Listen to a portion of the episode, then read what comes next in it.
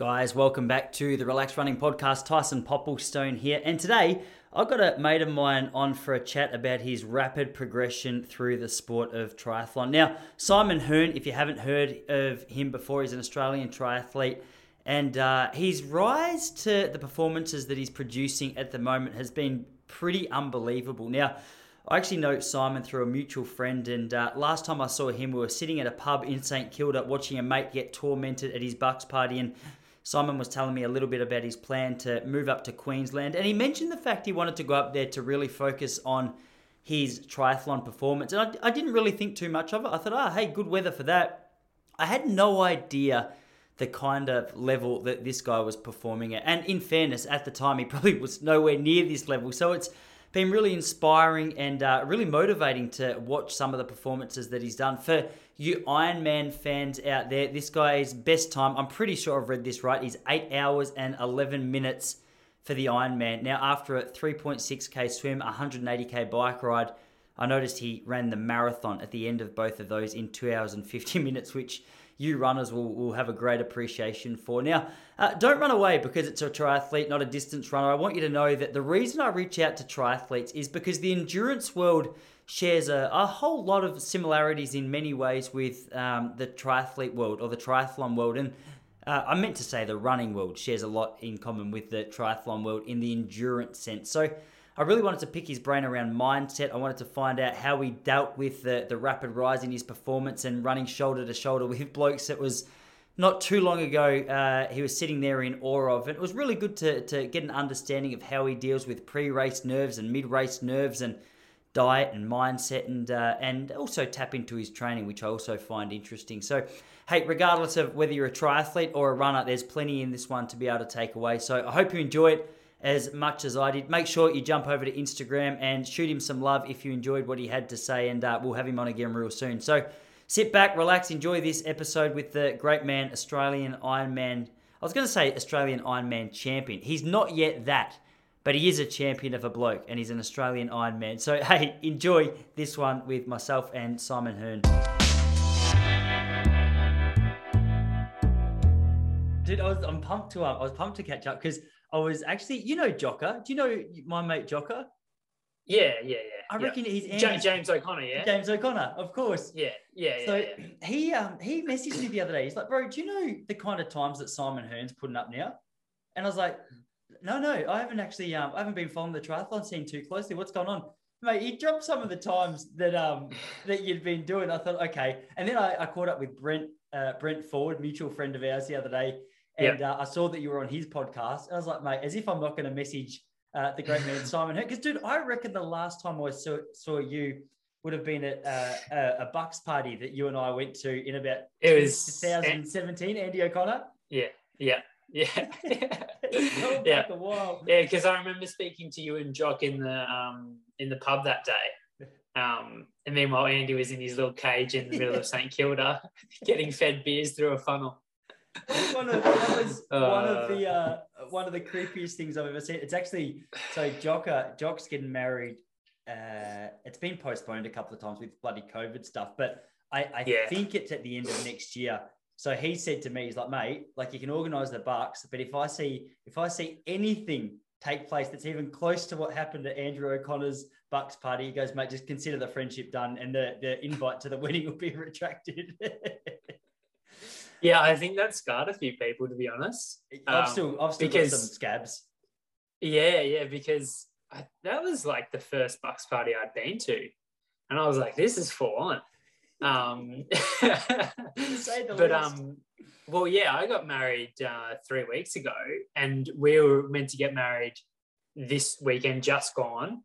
Um, but it, basically, you know, more than half of our guests were going to be coming from Victoria, so we had to can it and um, we just did like an elopement thing. Um, but I had Mark, who was Andy's best man, in, as my best man, oh. and I was like, oh. no, no bucks party. Like we'll just go for a run and go get brunch and like just hang out. Like I don't, I don't want a bucks. Mm-hmm. And he's like, yeah, yeah, yeah. And then when we decided that you know we are just going to do the elopement because it was too hard, um, Mark goes something like, oh damn shame about the bucks party i said i wasn't having a bucks party he goes oh yeah as soon as you mentioned it was Mark Bormanis, I thought, mate, there is there is zero chance that that bloke wouldn't have organised you a nice little bucks party, even no matter yeah. how highly uh, requested it was that there was no bucks. Yeah. He would he would make sure. I'm surprised he didn't organise something via Zoom. Actually, knowing him.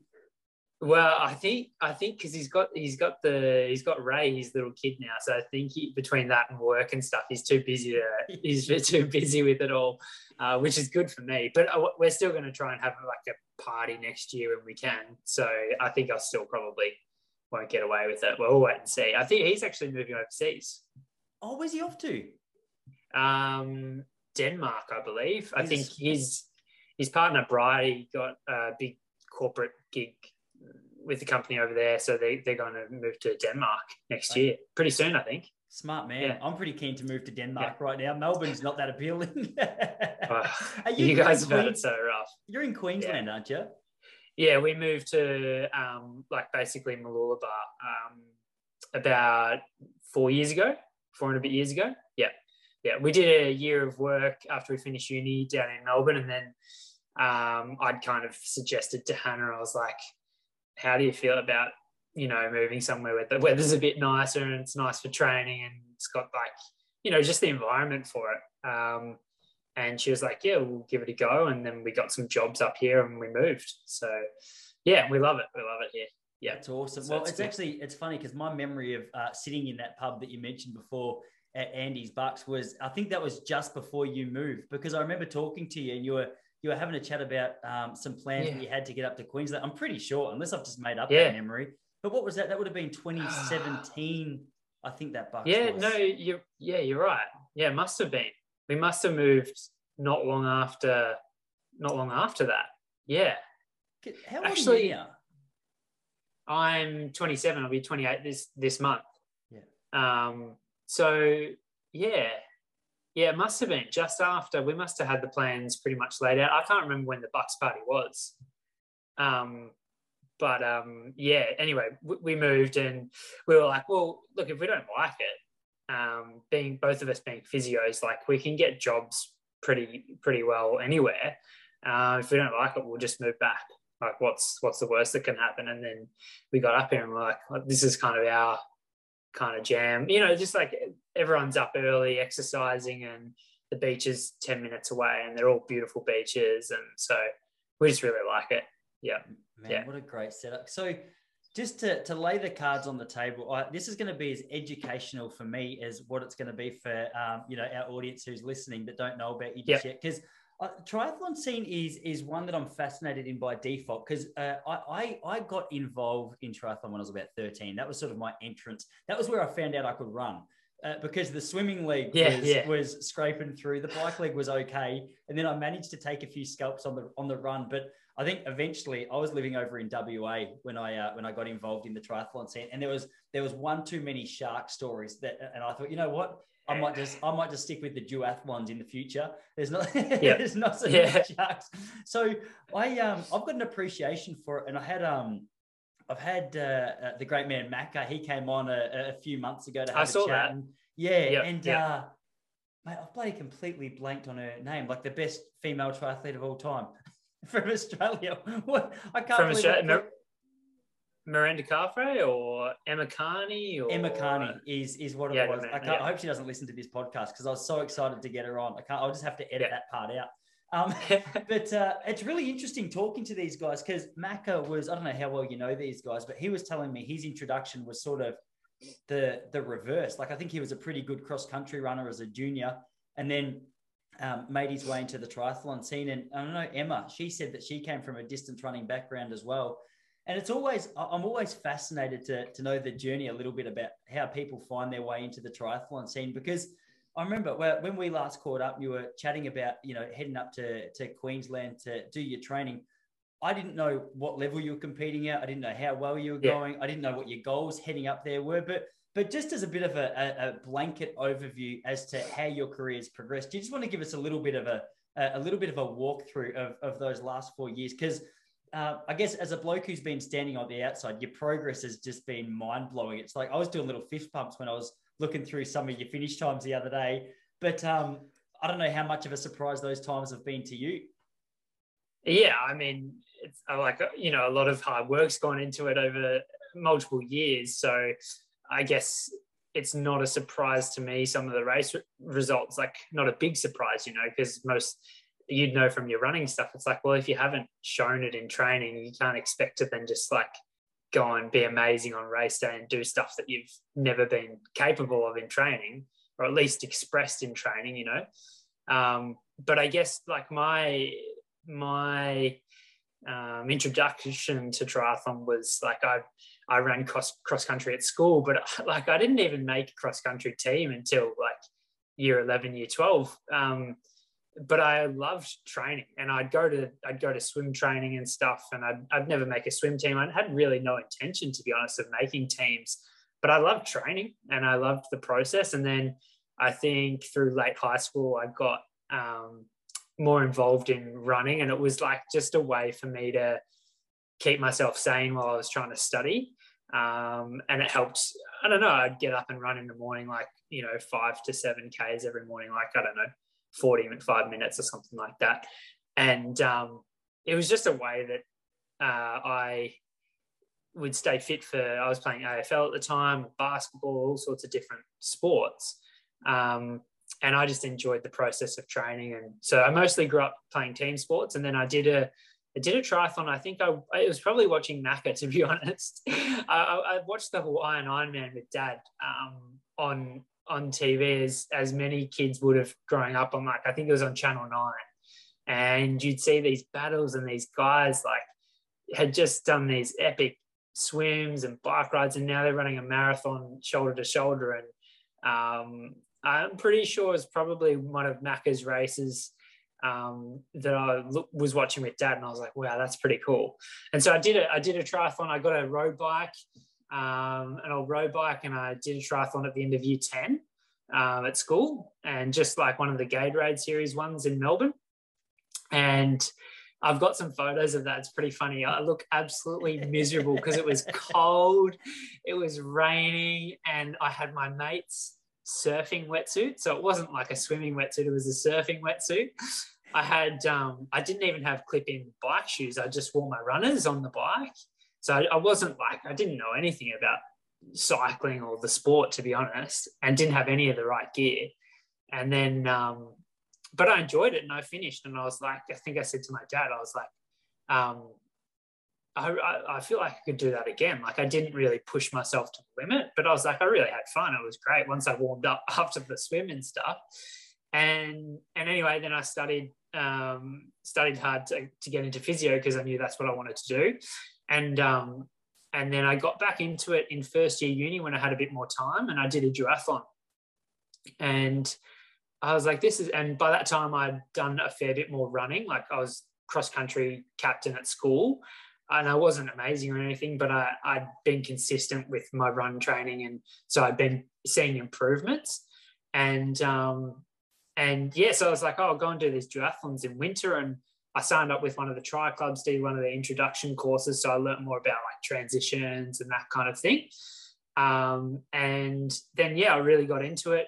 Um, and I realized like if I'm going to compete with these guys, I probably need one of those time trial bikes because all those races were non-drafting on the bike um, and did that and then just um, kind of developed and really enjoyed the training like i trained with our friends that we were talking about earlier like mark and andy um, and was gradually i started you know somewhere in the middle of my age group finishing races and then i was like oh okay if i want to if i want to beat those guys like i'm outrunning them by a minute um, and I'm, I'm okay on the bike. I'm like just about there on the bike with them, but my swim's a minute or two behind. So then I was like, it was the process of seeing my swim times improve. And then I distinctly remember at, at the time I was in like the 16 to 19 age group. And at the start of the season, the season probably goes, you know, those Gatorade series probably go for four months over summer or something like that. and um, by the end of that summer, I was almost coming out of the water with those same guys. And then I'd be finishing, you know, 20 or 30 seconds ahead of them because I could run them down on the run. And I was like, how cool is this? Like the more effort I put in, the better results I'm getting. And I was like, this is this is cool. And I'm actually enjoying this and I, I'm seeing improvements. So anyway, Um, then started working, and by that time, I'd kind of moved more into the half Ironman distance a little bit more, and um, and I guess I, I'd, I'd seen the next progression for me. I was racing open um, by that stage in like all these local races, and I was doing fairly well in the open category against guys who were a bit older than me. And so I guess I thought I had some potential if I could keep training and improving. And um, and then I started working, and Hannah and I discussed moving up to the Sunshine Coast. And I said to Hannah, if um, if if we move and the finances are possible, can I work part time? And she was like, yeah, let, let's do it. If it works out financially that we can afford to, then yep, let's do it. Um, so I did that and I was seeing more improvements because I could dedicate more time and energy to the training. Um, and I'd had a whole host of kind of local coaches down in Melbourne, which which was great. Um, and I enjoyed learning and and um, being involved with the tri clubs down there.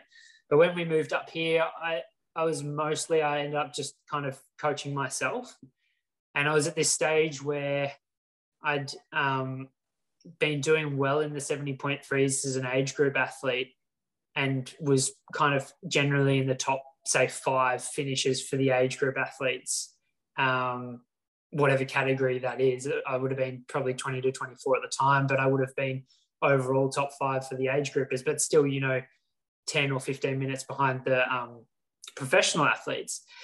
And so I was like, well, I could probably qualify for my professional license but I don't want to make that step until I feel I'm ready mm. because it's quite a different race in the professional field. And I and I knew that, and people had told me that, and I knew that because the swim's so much more important and the bike is a lot more tactical rather than like a solo time trial type thing in an age group race. And then even the run, you know, you can have surges and things as well if there's a group of guys together. So anyway, I was um Hannah and I were actually on an overseas holiday um, and I had Cairns 70.3 coming up. And this was this must have been in 20 must have been 2018.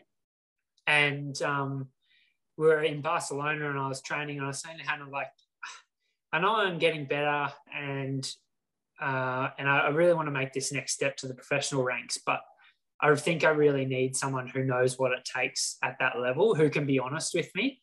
Um, and so I was looking around at the time. There's you know various coaches, particularly kind of in the US and Europe and stuff. Um, and I was I was researching, and I found this um, coach who I now work with and have worked with for like three and a half years. Um, his name's David Tilbury Davis.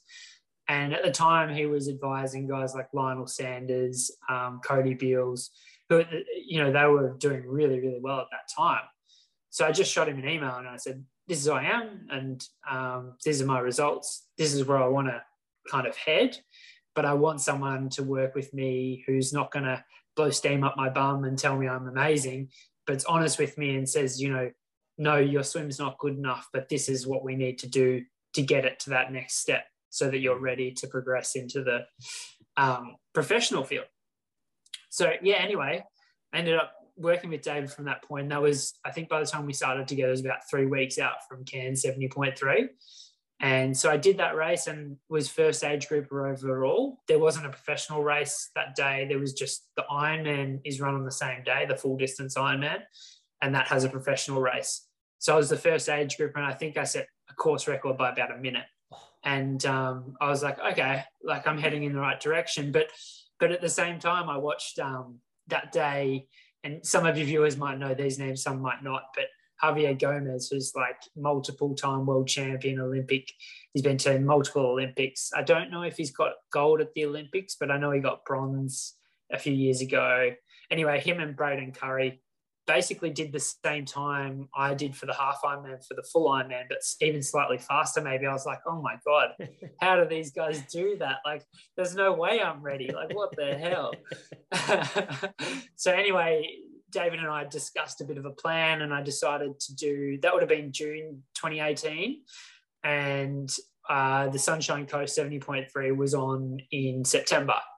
August or September. So I went and did that, and I was first age group athlete there as well. And that day they did have a professional race at the same time. and I think I was, I don't know, I, I must have been top 15 or 20 overall. And I was, some of my times were in the mix with some of the um, professional guys who are at the back end of the pre- professional field. And so after that point, it was like, okay, I think the next step is to go into the professional field and um, and and give it a go. And luckily in Queensland, there's a few uh, more local races that you can do as an age group athlete without needing a professional license in the open category. So at the time, there was Yeppoon long distance, um, Hervey Bay 100, and Hell of the West. So I went and did those, and I think I even did um, Husky. And so I got to race guys like um, I, I, raced Craig Alexander at Husky that year, um, and a few of the up and coming guys like Max Neumann and some other guys in that open category. And I, I, you know, I, I don't know what the times were, but they would have beaten me by 10 or 15 minutes. Um, but at the same time, I felt like, okay, I was like in the race a little bit and I know that I'm still improving. Um, and, um, and then I did my first Ironman 70.3 in the professional field at Sunshine Coast the following year. So there was a year after I'd, I'd been the first age group athlete. Um, and yeah, I had a really good race that day. I think the race tactics just worked out in my favor and um, I managed to sit on the back end of the front swim group, stay in the bike group, and then have a pretty good run. And I got third. Um, and Braden Currie won that day, and Steve McKenna got second. And so I was still a bit off Braden's time, and I think I was a minute or so, maybe two minutes behind Steve or something. Um, but at the same time, I was like, okay, it's been a year since I was in the age group field, and now I got third um, here, like, okay, I'm heading in the right direction. And so that just affirmed that, yeah, we're doing the right things. And this is probably something that I can continue to pursue. And I'm not really wasting my time. Um, so, yeah, but I mean, it's been, yeah, a lot of training, um, a lot of ups and downs. Like, it's, um, yeah, it's, it's, it's hard. I think there's, a lot more pressure and anxiety that can come with um, racing in the professional field if you're trying to pursue making a living, you know, in it. Because for me, um, I've got my physio degree, so sometimes I'm like, well, sometimes I'm like, it would be so much easier to just go and work full time and get a paycheck, you know, um, especially when you have a disappointing race. Um, but I think I would have so many regrets if I did that too. Um, so yeah, it's so I'm full time. You're full time. You're full time in the in the triathlon team now. Yeah, yeah. So I did um, Cairns Ironman in June this year, um, and I got fourth, fourth uh, in the professional field behind. I was a minute behind Josh Amberger, who you know is a guy that's been doing the sport for many years full time and has great sponsors and everything. Um, Max Neumann won and Tim Berkel got second. So I still beat a few guys that you know I was before the race. I was like, well, I don't know how I'm going to go here. Um, but I, you know, I'm in the mix. So yeah, I, I managed to get um, a few sponsors after that. Um, our friend Andy O'Connor and our other friend uh, Brenton Ford, so who both own their own businesses. And I think we had a discussion after that race, and um, they were like, "Well, what do you need? What do you need? We want to support you." So um, yeah, with their support, I've been able to um, just Hannah and I just discussed. I'll just go full time for the next little while and um, and pursue it full head on and see how we go. So that is, that is yeah, awesome. that's where we're at at the moment. that is awesome, man. There's there's a few things I've sort of got an asterisk next to next to that I want to uh, that you just mentioned that I want to pick your brains about. The first one, just while it's sort of a little bit more topical, is um, I, always I'm always interested when you when any athlete is progressing through the ranks and all of a sudden the people they used to admire start to become, you know, not just someone they admire, but someone they're thinking, hang on a second, if I have a good day here, I could I could rub shoulders with this bloke and perhaps even finish a, a little bit a, a, ahead of them. And you're you're speaking about the stress of uh, or the anxiety that comes with having to perform to get your paycheck. And uh, I guess just uh, just looking at both of those aspects, looking at the uh, you know the competitive side of these athletes that you you know you once would have looked up to and you know maybe been in awe of, um, and also yep. having to perform to a degree where now it's like, all right, I got to try and beat these guys.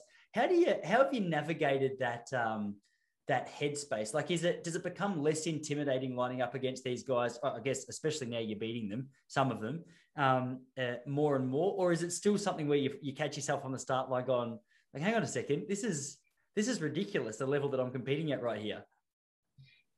Yeah, that yeah, it's I think I think it's a gradual well, for me, it's been like a gradual process of um, just realizing that I've done the hard work and I deserve to be there. And, um, you know, these guys are all human. Everyone has a good day, everyone can have a bad day. And I think just trusting in the training that you've done and knowing that you are good enough, which is sometimes, sometimes is really hard, you know. And I wasn't anyone, I wasn't a particularly talented youngster or anything like that. I wasn't anyone who was like told they're going to be great. And so I didn't have that big belief behind myself sometimes. Um, so yeah, I think it's just been a gradual process of believing in myself and trusting myself and trusting in the process that I've gone through to get to that race. And also detaching a little bit from the outcome of a single race and realizing it's a process. And if you see, if you like, all you can do on that day is your best, right? So if you finish and it's 10th, but you've absolutely given it your, your all, or it's first and you've given it your all, like, what like what more is there there's nothing more so i think sometimes i have to come come back to that and then also looking at it and framing it of um, trying to look at certain situations that I might have anxiety around about tactics and things that might play out, rather than being anxious about them, looking at them as like a challenge and, and being inquisitive about them. So, like, if I'm worried about the swim, it's like, instead of being like, oh, what happens if so and so takes it out really hard and I can't get onto the group or whatever, and, and reframing it and thinking, like, um, but what if I could do that? How good would that be? Then I'll be in the then I'll be in the race. And at the end of the day, like I said, if if you do your best, that's all there is. And then you've got an opportunity to reflect on the race, what went well, what didn't go so well, and come back to it and go, okay, well, this is what I need to work on for the next one. Um, but yeah, I think you know, there's always going to be that sense of like, oh God, these guys are the guys that I was watching you know, two years ago that I was admiring, going, gosh, they're so fast. And then all of a sudden you're running next to them. Um, but but I don't I, I don't have that sensation in the race really anymore. I, it's I think I'm learning. Um, yeah, you kind of there's kind of the racing Simon and there's the Simon outside of racing, and they're kind of two different characters. And when I'm mm. racing, like you have to be pretty ruthless about your decisions and how you're going to race that doesn't mean you're unfair or you're cheating or anything like that. But you have to be, um, yeah, you have to be ruthless and you're in it for you with the, within the race. Uh, outside of the race, you know, friend, I try and be friendly with all the guys and, you know, there's no hard feelings or anything. But when we're racing, we're racing. And, and they're all the same way. They're all the same way. And I think it took me a while to get get my head around that because I don't come from an extremely competitive background, um, whereas I think some people it probably is a little bit more natural. Um, so yeah, I've had to kind of develop that a little bit. I think. Yeah, man, that's um, you, you. I love the way you speak of the psychology, and I, I love that um, that little differential between the the bloke you are when you're not on, you know, the start line or mid race, and the bloke you are outside of it. And you were mentioning before that there's a, a simple strategy that you use um, you know, throughout the, or, or, when you're dealing with the nerves of a, a, swim or the anticipation of what may or may not happen. And just the yep. simple idea of a reframe is something that you touched on. And whenever someone mentions reframing, uh, I assume they've got like a little bit of an insight into the, the world of psychology, which in the, the sporting scene is, is obviously a powerful edge if you can master it. And uh, I, I was just curious to know, like outside here, and we'll get into the training and stuff in a minute because I'm fascinated to know what what a, week in your life of training looks like at the moment. But uh, when it comes to psychology, is that is that something that you've really invested in? Like, has it been a, an effort to develop the confidence, or do you has it sort of just the confidence has just followed the improvements? Yeah, no, I had like a, I had a, oh, like I'll be honest, I had a patch where I was really low, um, and I had a lot of anxiety around races that were coming up, and um, it really affected my training and my motivation to train. Um, and it actually came off the back of a really good race result. Um, and then good old social media kicked in, and um, yeah, so that really affected me. So uh, I spoke to a, I have had some sessions with a sports psychologist, and so she has been awesome in helping me realize that um, being able to reframe the way I'm thinking about certain situations, like we talked about in the swim or, or whatever. Um, and then also realizing that um, sometimes other people's opinions don't matter that much. And like, I know what happened during the race and I know the way that I am. Um, and I would never, I would never take advantage in some sort of way that I thought was cheating or whatever. Um, and so sometimes th- things are said um, and you just have to let them go. But it was hard. Um, and yeah, so I've had a few sessions with the sports psych and it's been really helpful for me because, yeah, like I said earlier, the anxiety around racing is is a bit higher now. And it's just because there's more, I guess, on the line than than when I was racing age group. It doesn't mean that I didn't care about my results and get nervous when I was racing an age group. It's just that there's a lot more to the professional racing in terms of tactics and um, different dynamics within a race as well. Yeah. yeah. Uh, Craig Mottram used to always talk about the the pressure there was to beat the Africans. I remember, did you ever see that that documentary, The Big Mzungu or Mzungu or whatever it was called, that came out with Sports Illustrated? Ah. It was like back in 2006. I reckon he had just had his massive runs at the Melbourne Commonwealth Games, and they um, the the Kenyans call him Big Mzungu. It means big white man. And uh, he was he was talking in that documentary about how hard it is to beat these Kenyans or these Africans. And he said, well, the reason it's so hard is because if these guys don't win, they don't eat. And uh, he goes, so when you've got that kind of pressure on the line, it's it's bloody hard. And, and just hearing you explain the, I, I guess the transition you've taken, or, or the luxury that it would feel like just to be able to lean back on your, you know, your physio degree and, and just get that consistent weekly income, and it's not dictated based on you know your race result or where you finish or how fast you finished your run or whatever. It's um it's a it's a really interesting uh, kind of thing to navigate, and I can understand that if you hadn't sort of done a little bit of work with the psychology, it could it could easily just run all over the top of you. But it sounds as though you've you've sort of established a really nice balance. And the reason I, I really want to put a pin in this is because one of the one of the most common questions that that people who listen to this podcast shoot me through on Instagram is have you got any res- uh, uh, any resources around just dealing with you know frustration whether it's with injury or lack of performance or um, the plateaus that come or uh, just the mm. expectation mm. that you have on yourself that you you know you haven't quite reached yet and uh, I think the beauty with your story as well is you you weren't just handed uh, I guess anyone who's performing at your level isn't handed anything on a like a little silver platter but I, I, think the fact that you didn't come from necessarily like you weren't winning national titles at 12 years old you didn't feel like the world necessarily owed you anything. And with that, I, I wonder how much of uh, I, I, always get the sense that a person in your position has much more of an appreciation for mm. for the hard work. Um, for uh, you almost present what you're saying with a sense of humility, which is refreshing. But but like, what are some of the strategies that you and your sports psych went through? Like, are there are there any real standout points? Obviously, you mentioned reframing.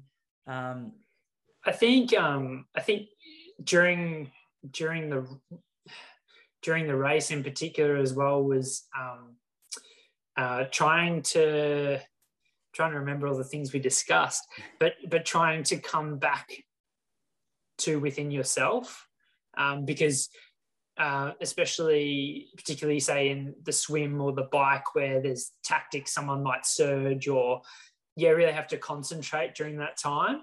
Um, and you can get quite well I, I, can tend to get quite externally focused around what someone else is doing or may be doing or might not be doing um, and then just trying to bring it back within myself um, so focusing on say so we're on the bike like focusing on my position trying to stay relaxed how's my cadence all the all those sorts of things so trying to bring them bring it back within myself um, and then yeah I, th- I think it's it's difficult. Like I have certain cues in the swim that when I get a little bit um, anxious or just things that will bring me back to within myself, because especially with swimming, like sometimes the more you thrash, the slower you go. So you still have to maintain technique, uh, maintain technique, and stay somewhat relaxed in the water in order to swim efficiently and fast. So I've got like a little thing. I we call it the triple H, which is like hands, hips, and head. So focusing on where my hands are entering the water and what they're doing, where my head is in the water, and my head position in the water, and then my hips as well, because obviously you want your head and hips high in the water. Um, then I've got another one on the bike and on the run that I kind of bring myself back to when I feel myself kind of um, beginning to become worried about the dynamics too much, rather than just worrying about what I'm doing, what I need to do to have my best my best result. Um, in terms of like uh, the other stuff you're saying, like I've always had a, a very long term outlook on the sport and my progression. So I guess I never, I haven't had many injuries, and I mean part of that's probably my my physio knowledge and and everything like that. But I think also um, I've always had a long term view, so I've always thought that um, you're going to get the best results over a long term progression over six months to a year and year on year, rather than trying to bury yourself into the ground for two months and then expect that you're just going to be world champion all of a sudden. Um, and I've always had like a, a bit more of a long term view of things, which I think's helped.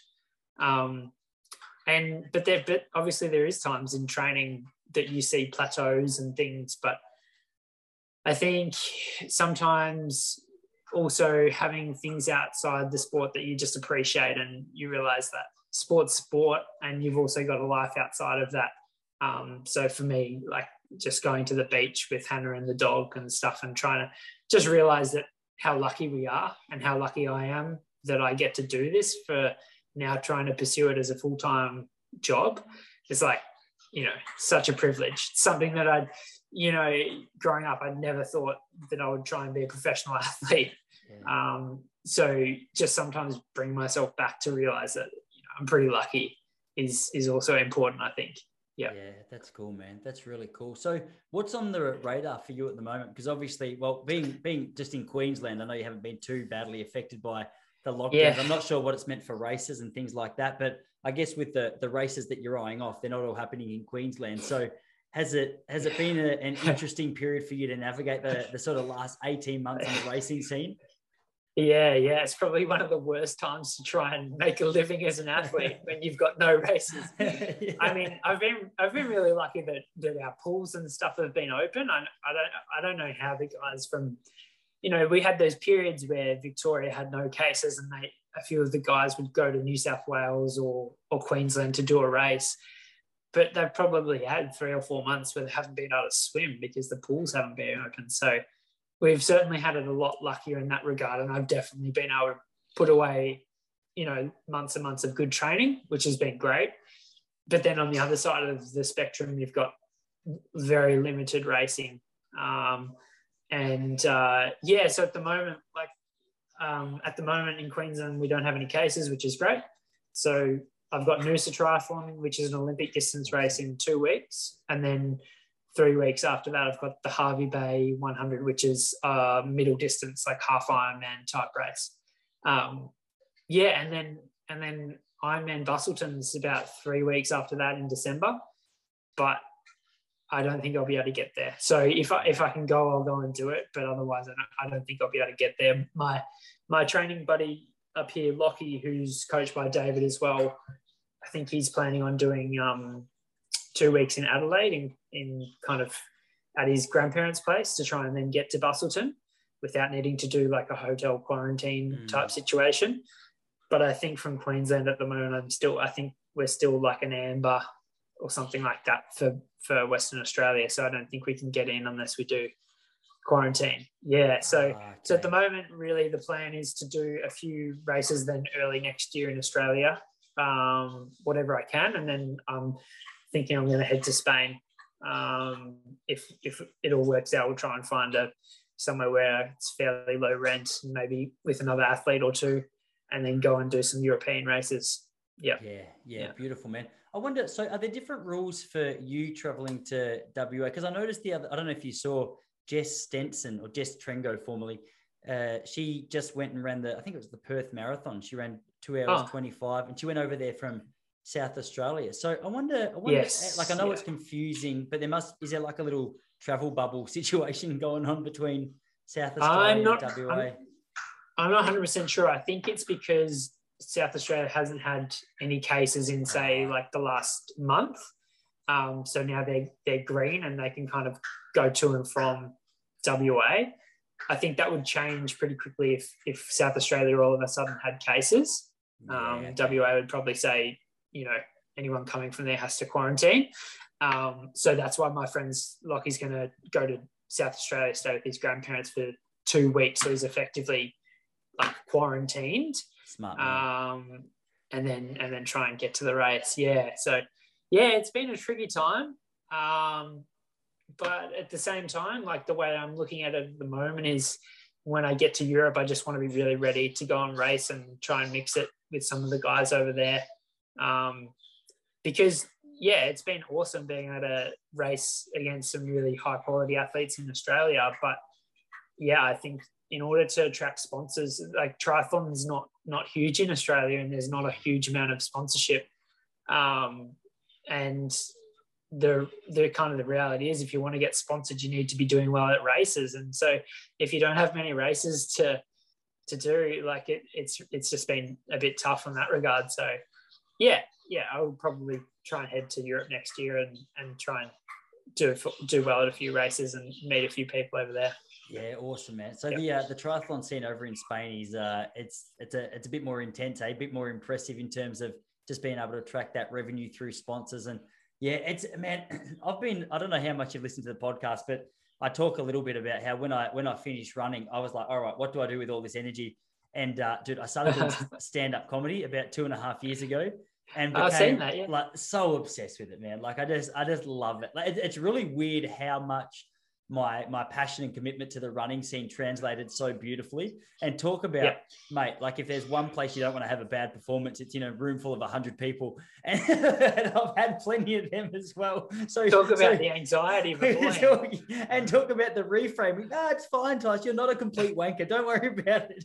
Um, but mate, it's uh, it's been really interesting. But I, I can sort of sympathise with a lot of athletes. Obviously, I'm not I'm not attracting any sponsors or attracting any uh, revenue through the comedy scene. But just in terms of being able to get out there and practice your craft, it's it's been it's been a frustrating time. So hopefully these next couple of months, man, we can uh both well, I'm not going to put myself on your level. I'm just going to say hopefully for your sake, uh the next couple of months, yeah, we can get back over get you back over to Spain and start pumping some some big races. But I wanted to um I wanted to ask you, did you say your your head coach's name is is Dave?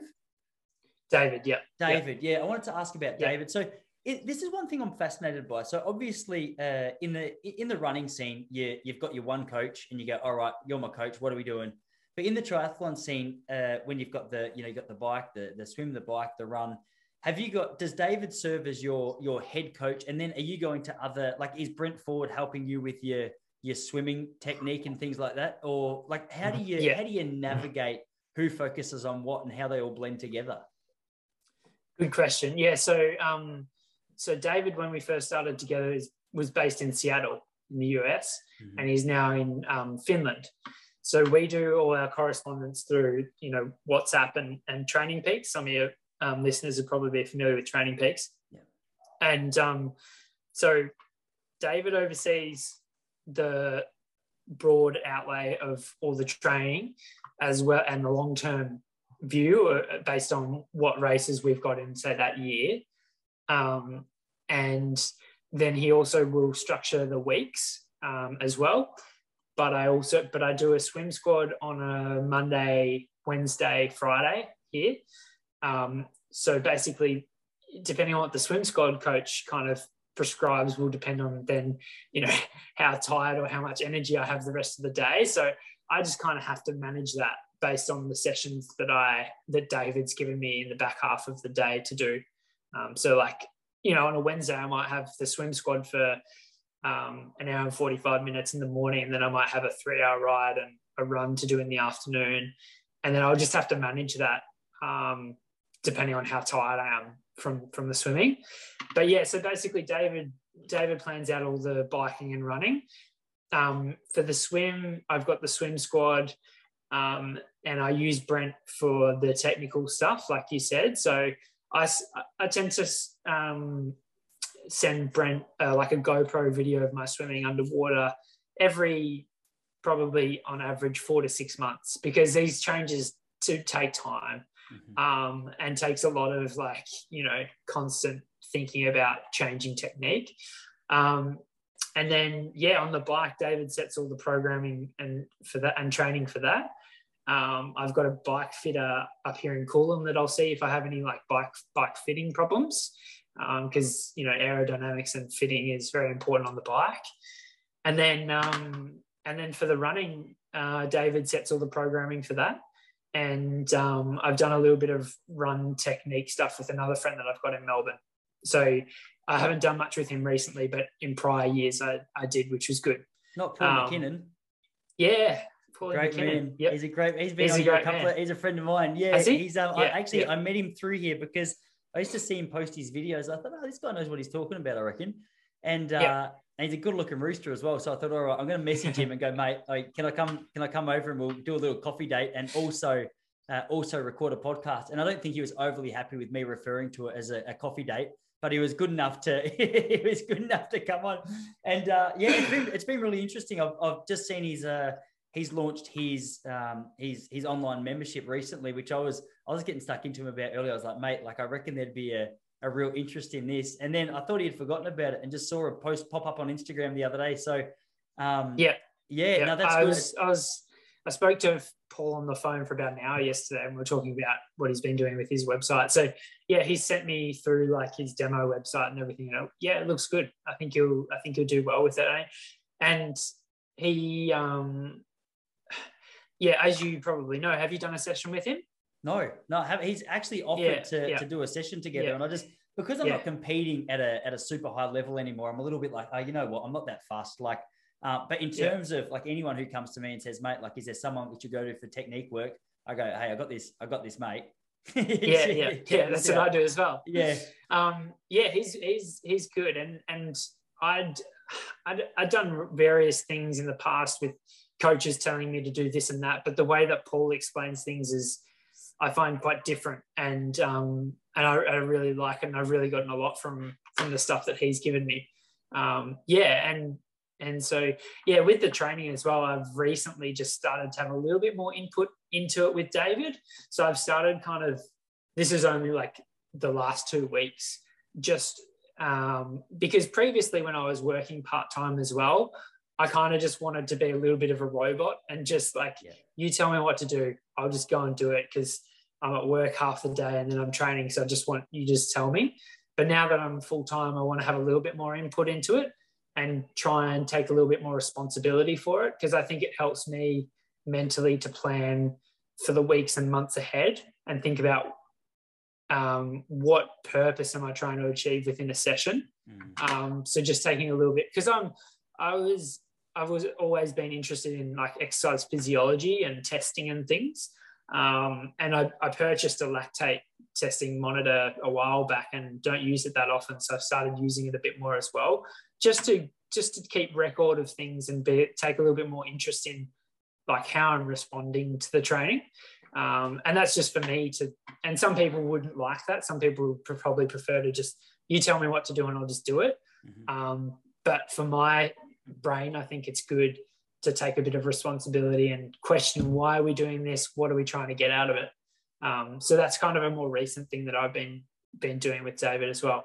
Yeah. What, what does the running side of things look like for you? So, um, uh, like coming from a distance running background, obviously we know, all right, seven days a week, you'll have a couple of lighter days in there, session on Tuesday, yeah. faster session Thursday, pretty, pretty standard yeah. Australian model. Like, are you, are you running every day or are there a couple of days where you, uh, you know you're just focusing more on the bike or the swim? Like what does the uh the actual training structure yeah. look like? Yeah i'd probably run i'd probably run like four or five days a week i'd say. Mm-hmm. yeah. Yeah. And it, it varies depending on what races are coming up. Like um like typically there'll be like a long run on a sunday and a long ride on a saturday. Um and sometimes like a run off the bike on a saturday as well. Mm-hmm. um and then typically there'll be, depending on what the focus is at the time, there'll probably be some sort of lighter session Tuesday. and then a bit more of a heavy session Thursday as well, and then probably just one easy run on Wednesday or Friday or something like that, like a 30 to 40 minute jog type thing. Yeah. yeah. But it really, it really does vary. And like if we're coming up to a race, some of the harder runs might be straight off the bike. So you're getting used to the, that feeling of running at pace on heavy, heavy legs. Um, and like a really specific session, but that might only start three weeks out from a particular race. Yeah, yeah, that was one thing that Emma Carney said to me actually, and it, it sort of it tripped me out a little bit because in my in my limited experience in the triathlon scene as a young fella, I just assumed that all right, if you want to be good at running off a bike, then yep. practice just running off a bike all the time.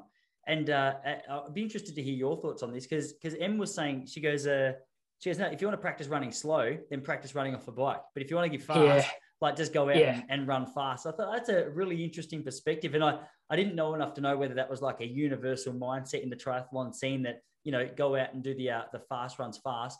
Um, what is it? It's like a, a little bit of a trade off, a little bit of a balancing act between all right, well you've got to do the fast stuff, but you'd also you can't just let it be a complete shock to the system getting off the bike with heavy legs and trying to navigate your way through.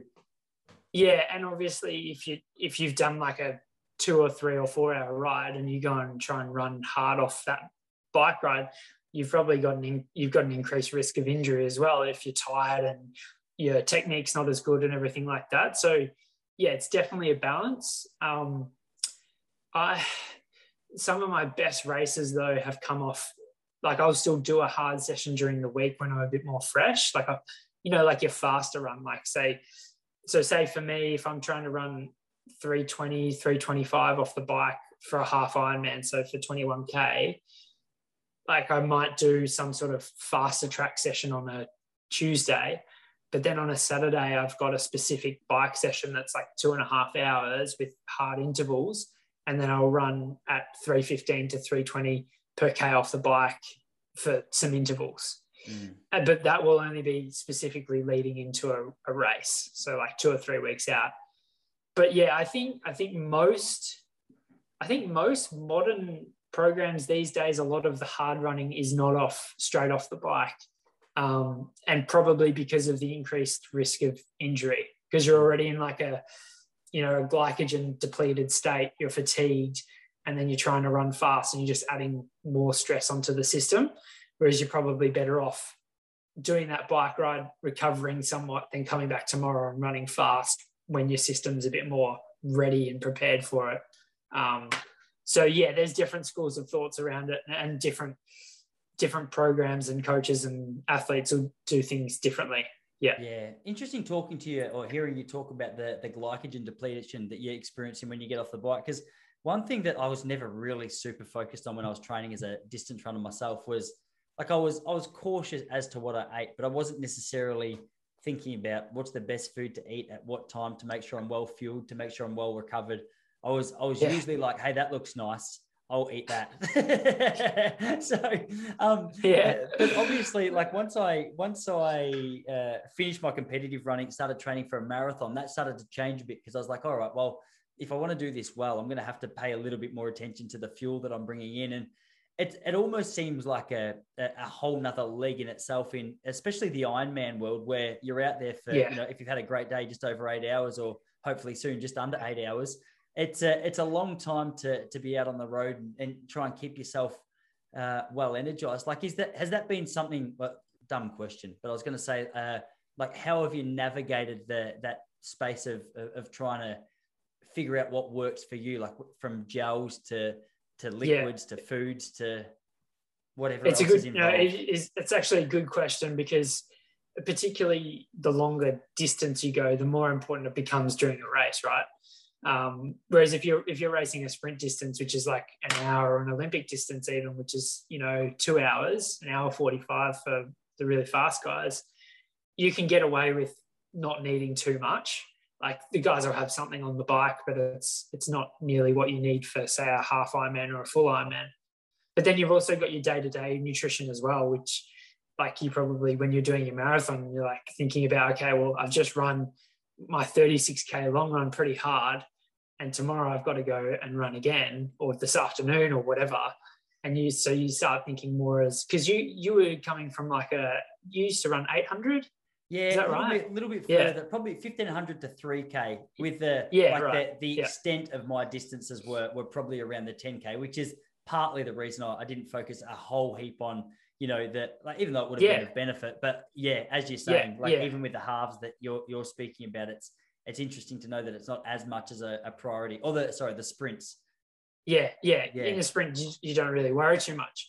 Um, so you've got like day to day nutrition, and for me, uh, I I find like especially now now I'm work not I'm training full time. Like the volume's gone up a little bit, and I find if I have like even if I have two or three days where I feel like I haven't eaten enough, that's when I think I become more vulnerable to illness and that kind of thing, and become run down, and I just can't get up for the next session and it becomes like this snowball effect so at the moment i'm just trying to eat like a lot of like good food but quite a lot of food. Mm. um, and then um, nutrition during training has become a lot more of a focus for me as well. Particularly so i did my first ironman in cairns last year and then did my second one in june this year uh, at, at cairns as well. And during training so you're doing like um you know four to five to six hour rides it becomes really important to fuel those because you've got a long run the next day. And if you don't fuel them you feel garbage for the rest of the day and then you know halfway into the next day.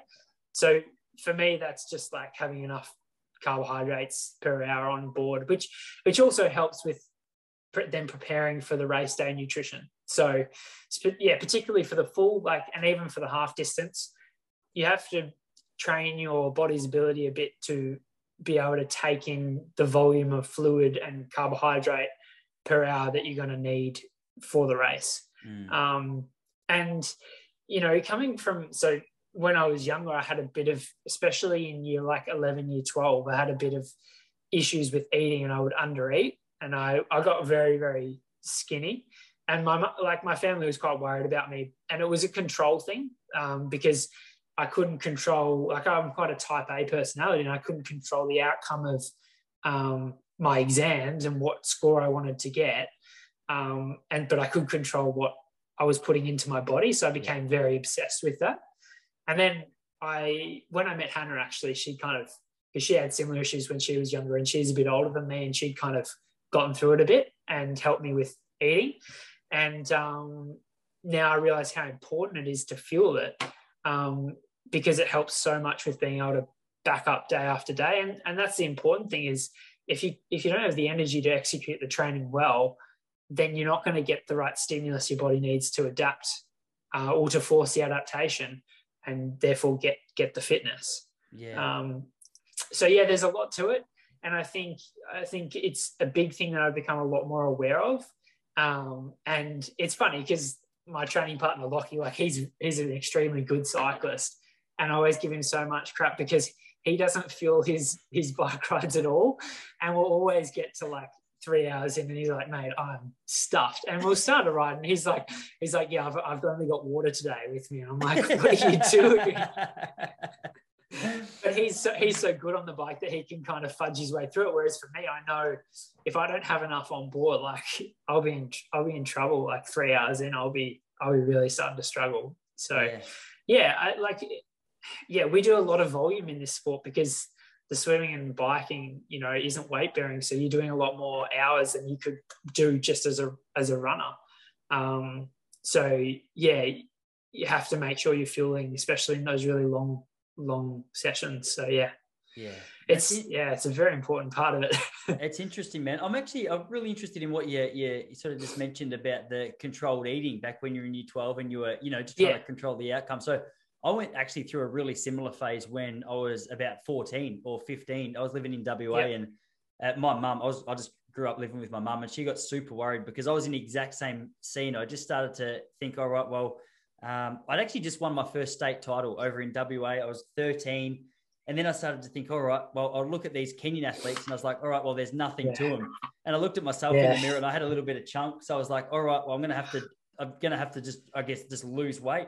And so pretty yeah. much, no, I reckon for 18 months, all I was like, all I was comfortable eating was fruit. Like I, I laugh about it now, but at the time it was like a really serious issue. I oh, remember oh, yeah. going out for dinner and yeah. asking the chefs, like, what oil are you using? Um, you know, what kind of pasta is it? And they'll go, mate, you're a pain in the ass. But I was, I was super obsessive. And I, I think a little bit, I'm probably, probably a little bit of a type A nature as well, man. Like I, I can, I can ease, not easily, I'm getting better at it as I get. I'd say I've actually radically improved the way I've uh, as I've gotten older. It becomes less of a factor in my life. But when I'm facing stress or when I'm um, upset or when I'm out of control, I can very easily get into like a um, an obsessive kind of mindset from yeah. thinking to actions to whatever else. And I mean, there's a million strategies that have been uh, like literally uh, just game changers in my life that I'm sure you're aware of. But um, it's something that a lot of guys don't really speak about openly. I don't think, especially the the eating side of things, because um, actually I went to a couple of clinics when I was about 12 years old with there was me and about 12 anorexic girls just sitting in a room, and uh, it was just a strange experience because. Uh, I was like, far out. Well, this is obviously something that either a lot of guys aren't open about or a lot of guys aren't experiencing. And yeah, it's no surprise to me that that uh, you know people who are excellent at what it is that they're doing, especially in the sporting scene, are a little bit of that nature because there's yeah. constant room to tinker, there's constant room to adjust, there's always a focus. It's it's nice to be able to use that energy well. But is that is that something that you've sort of? Uh, I mean, you're sitting here looking like the most relaxed bloke I've ever seen. So I assume that you've uh, you've really started to take steps in the positive direction with that stuff. But but how did you navigate your way through that? Because because control mm. is obviously something that we never have completely. Um, yeah, yeah. Yeah, it's I'm the same. It's in my nature. Like even my brother, he's you know like a corporate lawyer, and he was he's just like you know he's a, he's relaxed a lot more now. But when and I probably grew up looking at him and how dedicated and focused he was to his studies and everything, and I was like, oh wow, like he's just got that real commitment. Um, and yeah, so probably from in year 11 year 12 so 16 to 18 years of age like i was i was running more and it wasn't necessarily a performance thing for me but i i remember going to the, the gp with my mum and and the gp was this older lady in her 50s and she's trying to tell me how it's just and to my mum that it's just a control thing and that i can't control uh, what's going on outside with exams and my results and stuff. So I can, con- but I can control what I'm putting into my body. And um, at the time, I remember thinking like, you know, f off, like you don't know what you're talking about. and then as I got older, I was like, yeah, damn, she was so right. But yeah, but it's like you said, I you can laugh about it now and be like, it's just like it's just food, like you know, and you need it to to to perform and to to live. And and the reality is if you if you're eating good food like like plenty of vegetables and nothing like really processed like you can eat a lot of vegetables and not worry too much about like how you look like yeah. because it's all healthy stuff. Um but uh yeah at the time for me it was like it was really obsessive. And i was the same like i went through a stage where like basically all i'd eat was like chicken breast you know um, and and I'd be, get angry at my mum if she was using oil when she was cooking our food, and like super obsessed. Um, and like even when I met Hannah in in we got together kind of third year university, I still had tendencies with things like at the time I was I was eating a lot like basically only fruit and and smoothies and stuff like that. Um, and I remember we we kind of got together and she's like, "What are you doing?" Like she's she's like she's like i know i know what you're feeling because i've been through it as well but like it's okay to eat cheese and it's okay to eat these other things. So she kind of really normalized food a lot for me.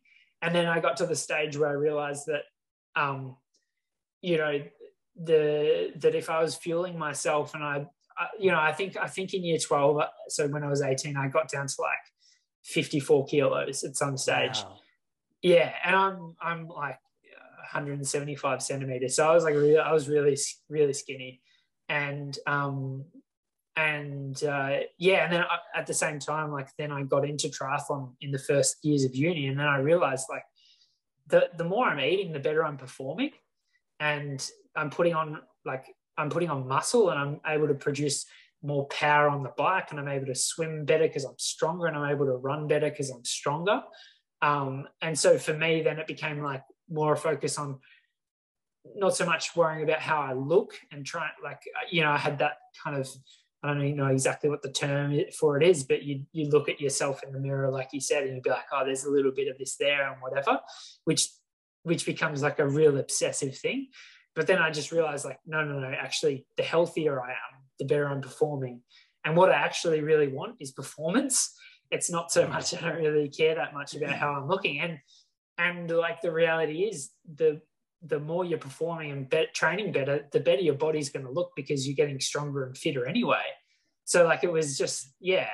That's a, that's but but like point. you said at the time, it was it was it was like debilitating because it was so obsessive, um, and it become became like you know that sole focus of like thinking about your next meal and what you're going to eat and who's cooking it and all that sort of stuff, which is it's not a good way to it's not a fun way to live. But yeah i, I mean it's it, in many ways it's a form of mental, mental illness really isn't it? Um, yeah.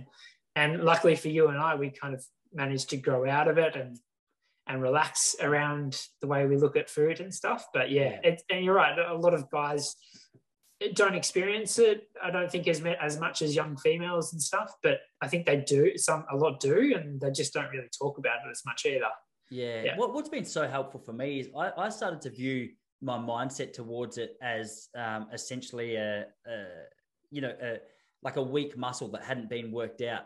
So, and, oh, yeah. and yeah. for whatever reason, that just resonated me, with me. Once I was like, all right, well, um, all right, so I'm having this issue again. But if I, I started to hear that if you start to develop the the ability to challenge it or to see it from a different perspective or to uh, you know just release your emotion uh, from a particular thought which starts to to trigger these other emotions it was it was really helpful so now whenever i go through it i go okay well it's just just like if i didn't go to the gym for six months i'll, I'll lose a little bit of muscle definition if i'm not working on you know my my mindset and, and the way i'm choosing to see things then eventually that's going to get a bit flabby and uh, start to yeah. flare up itself. And uh, as a bloke who's always seen the benefits of training, that for me was a was a game changer. So um, I guess I say that as an encouragement to anyone out there who appreciates the discipline of distance running. And it, it was always nice. I think once I started to meet a few people like yourself, or uh, uh now myself, who realized that there's a, a life which is great on the other side of these things.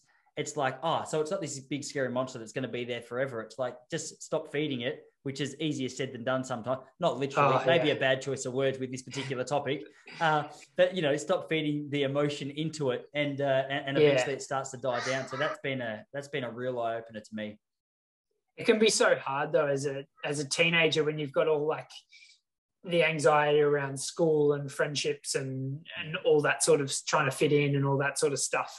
It can be, yeah, it can be so hard. But um, yeah, yeah, you just hope that like most people can eventually work through it and like you said kind of detach the emotions from it a little bit.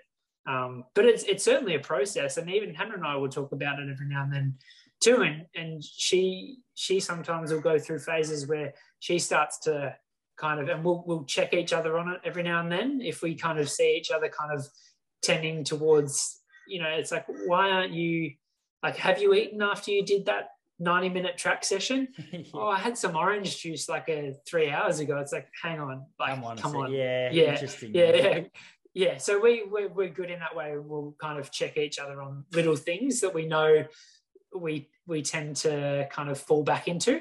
Um, which is really good, and and some people don't have that, but I hope you know they can find someone that can help them with that for sure. Yeah, yeah, awesome, man. Yeah. Well, dude, I told you we'd talk for sixty minutes. We're already 10 minutes over and I could keep chatting. So I'm not going to steal the oh, rest right. of your day. I've also just got a little notification on my computer that says your your disc is almost full. So I'm oh, no. I'm gonna I was getting nervous and I was thinking far out, I better I better end this soon before I lose the whole podcast. But dude, mate, it's it's good to finally catch up and uh, good to hear yeah. you doing so well. And yeah, hey, just just good to see your face. So thanks for coming on. Thanks for having me. Yeah, if, if people find value in it and in a few months' time we want to catch up again, then we can go for it. Absolutely. Mate, 100%, 100%, that'd be great.